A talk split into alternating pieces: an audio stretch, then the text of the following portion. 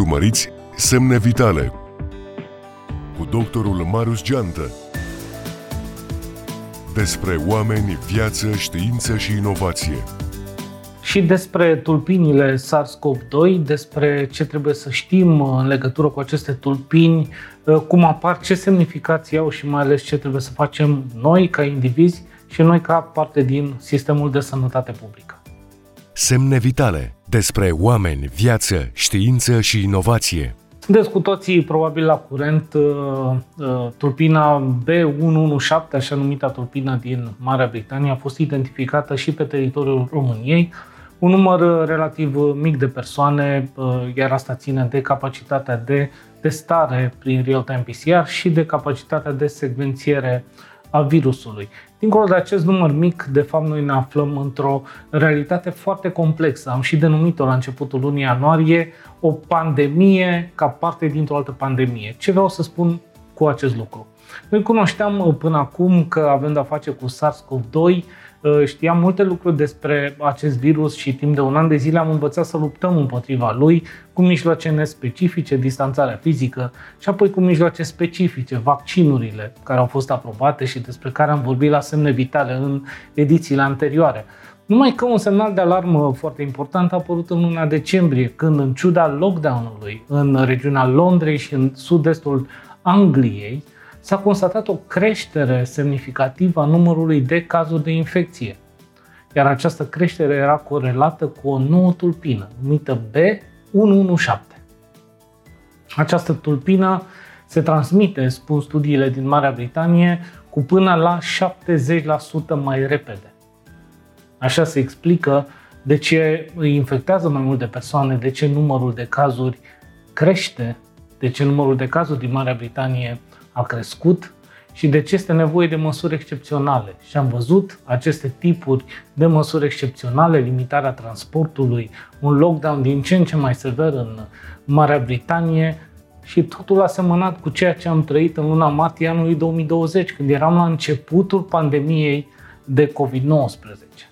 Această tulpină, de fapt, ne aduce pe noi acum într-o nouă realitate. O realitate în care virusul se răspândește mai repede, iar noi trebuie să ne opunem cum putem acestei viteze, în creșterea acestei viteze excepționale, care de fapt ar trebui să ne îngrijoreze pe toți. Semne vitale despre oameni, viață, știință și inovație. În imaginea alăturată puteți să vedeți de unde am plecat și unde uh, suntem în acest moment. Am pornind de la un virus, cel secvențiat pentru prima dată în Wuhan și, sigur, în acest an de zile de pandemie au apărut diverse modificări ale, ale virusului, însă foarte puține dintre ele au avut cu adevărat semnificație. Dar ce înseamnă semnificația mutațiilor pe care le suferă un virus? Ne interesează aceste mutații din trei perspective. În primul rând, dacă uh, acea mutație este în măsură să ducă la o creștere a contagiozității virusului. Și am vorbit despre asta, este o certitudine în relație cu B117. Al doilea lucru care ne interesează este în ce măsură o tulpină nouă de SARS-CoV-2 poate să determine forme mai grave de boală. Dacă ne uităm la B117 și am văzut un studiu, uh, un singur studiu până acum de altfel, pare că există și o creștere a mortalității asociată cu această infecție, dar rămâne să vedem studii ceva mai ample. Iar al treilea lucru care ne interesează în acest moment este în ce măsură vaccinurile pe care le avem la dispoziție sunt uh, active, își fac treaba și împotriva noii tulpini. Iar datele uh, furnizate până acum de BioNTech și Moderna ne arată că deși titlul de anticorpi scade, în cazul Moderna semnificativ, de 6 ori, totuși acest titlu este peste nivelul necesar pentru a asigura protecția împotriva infecției, inclusiv cu această tulpină nouă de SARS-CoV-2. Semne vitale despre oameni, viață, știință și inovație. Veți spune dacă vaccinurile au eficiență, dacă nu e încă foarte sigur în ce măsură determină forme mai uh, grave de boală, Uh, de ce ar trebui să ne intereseze această tulpină doar pentru faptul că se transmite mai repede? Răspunsul este da. Pentru că, așa cum spuneam, în Marea Britanie, semnalele de alarmă au apărut pentru că se transmitea mai repede în situația în care exista un anumit grad de lockdown. Deci, cu alte cuvinte, măsurile pe care trebuie să le punem în fața noii tulpini trebuie să fie mult, mult, mult mai aspre pentru a putea să luptăm eficient.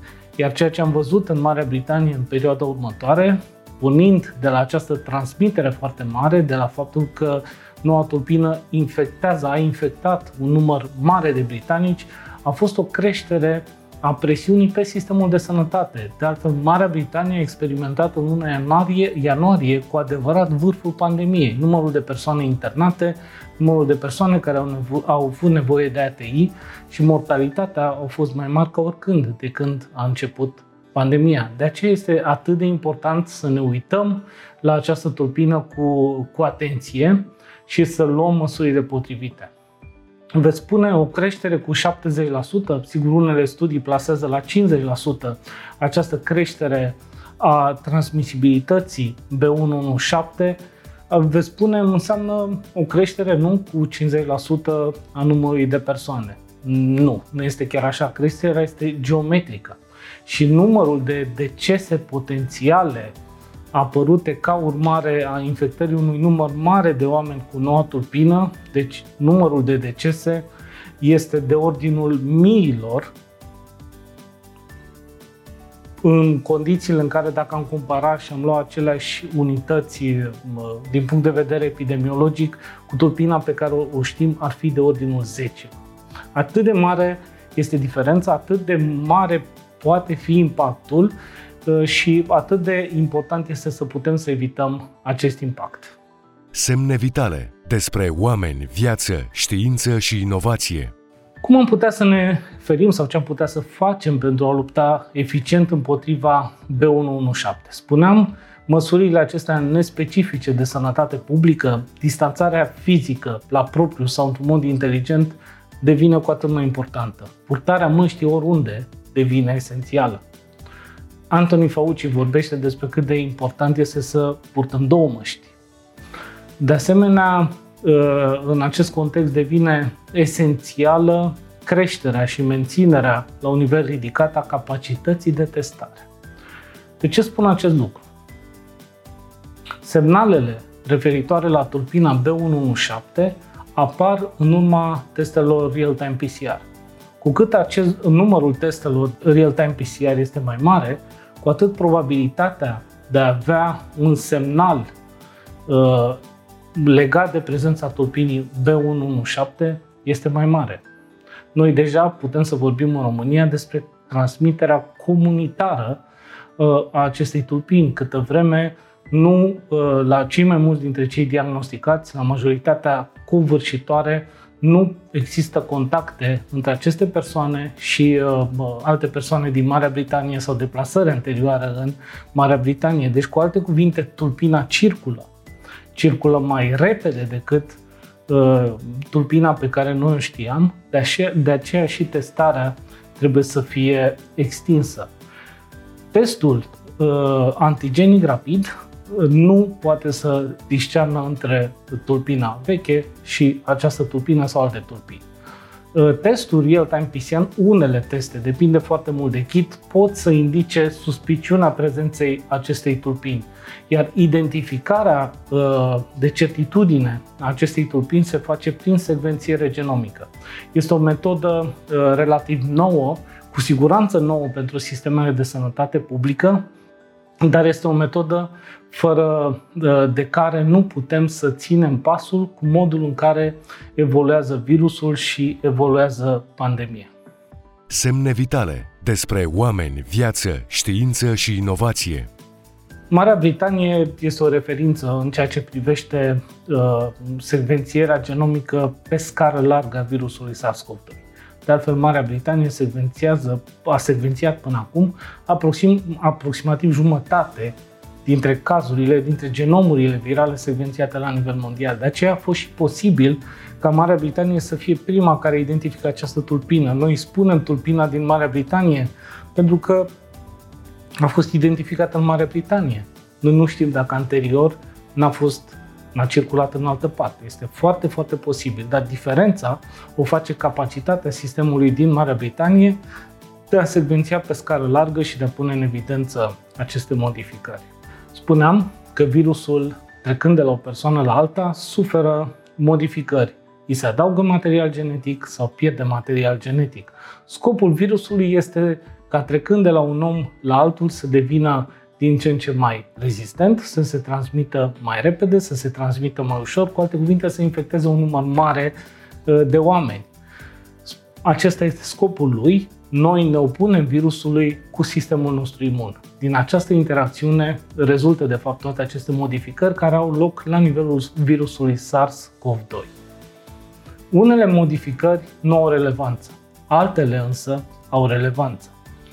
De ce este atât de important să avem un sistem de supraveghere genomică la nivelul sănătății publice? Pentru a fi capabil să ținem pasul cu toate aceste mutații ale virusului. Sigur că nu o putem face într-un singur laborator dintr-un singur oraș. Nu o putem face nici măcar la nivelul unui oraș. Nu o putem face nici la nivelul unei țări. Esența sau uh, eficacitatea maximă a unui astfel de proiect vine din șeruirea datelor obținute din secvențierea genomului uman și ceea ce se întâmplă în câteva consorții internaționale care, de fapt, au lucrat foarte intens în această perioadă și din analiza datelor a rezultat ceea ce noi știm acum. Sigur că implementarea unui astfel de sistem uh, în uh, România sau, de fapt, în majoritatea statelor membre ale Uniunii Europene în acest moment nu o să ne ajute în lupta împotriva tulpinii B117 este deja aici, circulă comunitar, iar ceea ce putem face este să aplicăm cumva aceleași măsuri care au fost aplicate uh, și până acum în lupta împotriva pandemiei. Dar un astfel de sistem poate fi extrem de util pentru a monitoriza prospectiv, de acum înainte, mutațiile acestui virus și de altfel mutațiile pe care le pot și uh, mutații pe care le, le au la un moment dat alte microorganisme, pot să fie bacterii, pot să fie virusuri și așa mai departe. Avem nevoie să aducem mai multă precizie în sănătatea publică, iar utilizarea uh, genomice are foarte mult sens. Poate să vă gândiți, secvențiere genomică e o tehnologie nouă, e o tehnologie care costă și, într-adevăr, am văzut uh, estimările de cost din România care vorbesc de aproximativ 500 de euro pentru secvențierea unui caz. În Marea Britanie însă, unde volumul este foarte mare, costul per unitate a scăzut undeva la 50 de lire. Vă dați seama cum ar arăta un sistem de genomică în sănătatea publică funcțional la nivelul tuturor celor 27 de state ale Uniunii Europene sau oricum pe baze voluntare, uh, dacă s-ar pune problema uh, în acest mod, cu siguranță ar fi un număr important de state care să, să contribuie. Clar că această analiză ar deveni uh, nu neapărat de rutină, dar costul ar uh, putea să fie suportat de sistemele de sănătate cu beneficii foarte mari pentru anticiparea evoluției, uh, evoluției virusului și pentru capacitatea de a ține pasul cu virusul. Semne vitale despre oameni, viață, știință și inovație. Am vorbit mai devreme despre cât de important este nu doar să secvențiem, nu doar să colectăm date, dar și să le punem împreună. Iar aceste baze de date foarte mari, de fapt, și analiza acestor date ne poate duce și către ideea de predicție. Deci, cu alte cuvinte, ă, ne putem propune în acest fel să avem o oarecare predicție asupra posibilelor modificări ale virusului care ar putea să apară și ar putea să determine ceea ce determină B117 în Marea Britanie, în Israel, în Irlanda sau în Portugalia. Vă imaginați cum ar fi ca pe baza acestor analize să putem să spunem că există o foarte mare probabilitate ca într-un număr de luni o anumită mutație să apară, să se selecteze respectivul virus și să aibă anumite caracteristici și să putem să și localizăm deja din punct de vedere geografic unde ar putea să apară genul acela de mutații. Nu e un scenariu science fiction, este o realitate bazată pe analiza de date și pe bioinformatică. Informând în acest fel, într-un mod predictiv, autoritățile din domeniul sănătății, măsurile de sănătate publică pot să fie luate mult, mult, mult mai repede. De fapt, în lupta împotriva pandemiei, noi mereu am fost cu unul sau mai mulți pași în urma virusului și în urma pandemiei. Cred că ceea ce ar trebui să ne propunem este să uh, fim uh, ideal înaintea virusului și înaintea pandemiei sau oricum să ținem pasul și cu virusul și cu pandemia, iar pentru a face aceste lucruri, cred că doar genul acesta de tehnologii de ultimă generație, care aduc foarte multă precizie, o spun încă o dată, genul acesta de tehnologii pot să ne ajute. Semne vitale despre oameni, viață, știință și inovație. În luna martie anului trecut, uh, la Centrul pentru Inovație în Medicină și la raportul de gardă.ro, am realizat o predicție care s-a dovedit a fi adevărată asupra momentului în care uh, ar urma să apară primul val al pandemiei, vârful primului val și o predicție asupra celui de-al doilea val. Și am făcut aceste predicții folosind uh, date uh, care erau disponibile de, uh, din, din China pe un model de evoluție a pandemiilor dezvoltat în contextul pandemiei de gripă spaniolă din urmă cu 100 de ani. Acestea au fost seturile de date disponibile la nivelul lunii martie 2020 și care nu ne-au permis să anticipăm, să arătăm scenarii și să nu greșim aproape deloc. Acum suntem în punctul în care avem date mult mai precise. Date care provin din secvențiere, date care provin din uh, țările pe care le-am numit, din Marea Britanie, din Irlanda, din Portugalia, uh, din Israel, care ne arată cum se corelează prezența acestei, acestei turpini cu creșterea exponențială a numărului de cazuri. Și suntem în punctul în care putem să anticipăm un val 3 în România, care ar urma să, să apară undeva în luna martie, probabil cel mai târziu în luna aprilie. Este un lucru știut că în Marea Britanie, de exemplu, primul caz a fost identificat în luna septembrie, iar creșterea exponențială a numărului de cazuri a fost evidențiată în luna decembrie. E nevoie de aproximativ 50 de zile, 7 săptămâni, ca uh, prevalența noi turpini să crească de la 2,6-2,8%, cam cât este în București în acest moment, la 50%. Deci, cu alte cuvinte, să devină, să devină dominantă. De ce e important să vorbim despre acest al treilea val în acest moment? Pentru că, spre deosebire de primul val și de al doilea val, la nivelul sistemului de sănătate din România deja se simte o presiune foarte mare. Ocuparea paturilor de la ATI este la o cotă ridicată. Este incomparabil momentul actual cu ceea ce era înainte de valul 2. Deci o creștere uh, a numărului de cazuri, a numărului de infecții se va traduce inevitabil printr-o creștere a numărului de cazuri grave care au nevoie de ATI și care vor, cu greu își vor găsi rezolvarea într-un sistem de sănătate care, cum spuneam, deja este sub presiune.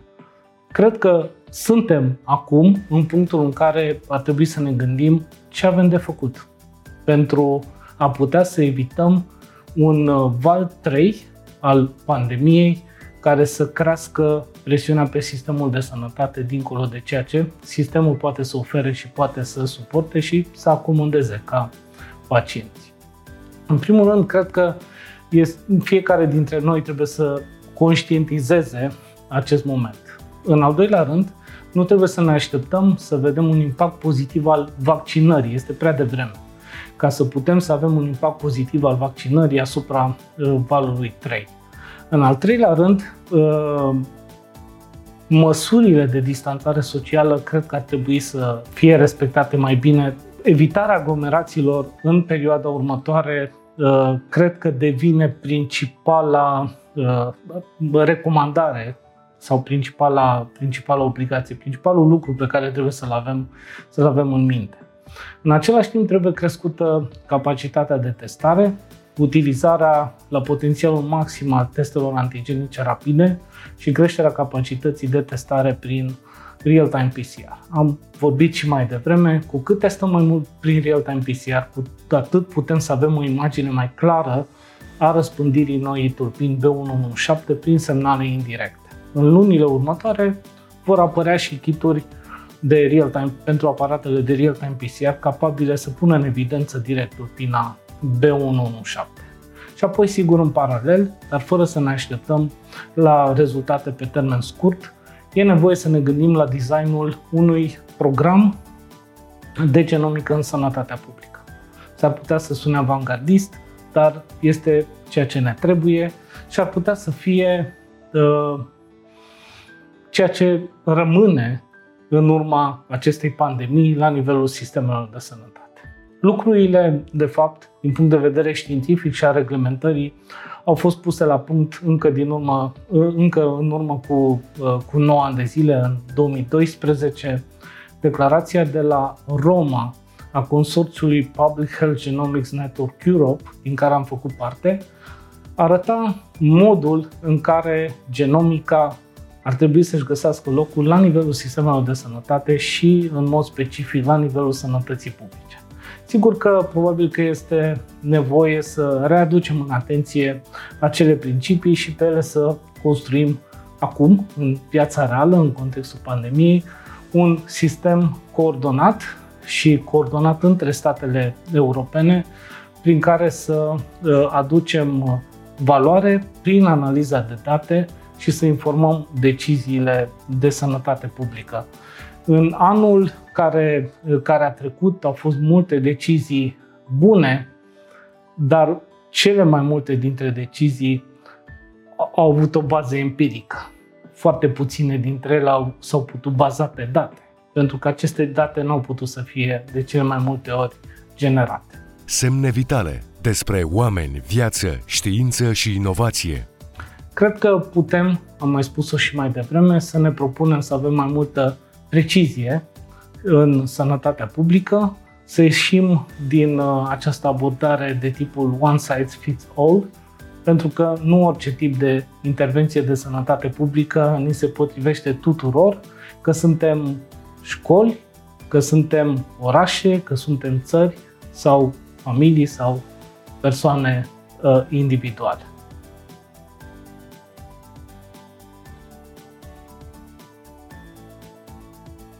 Ați urmărit Semne Vitale cu doctorul Marius Geantă, președintele Centrului pentru Inovație în Medicină.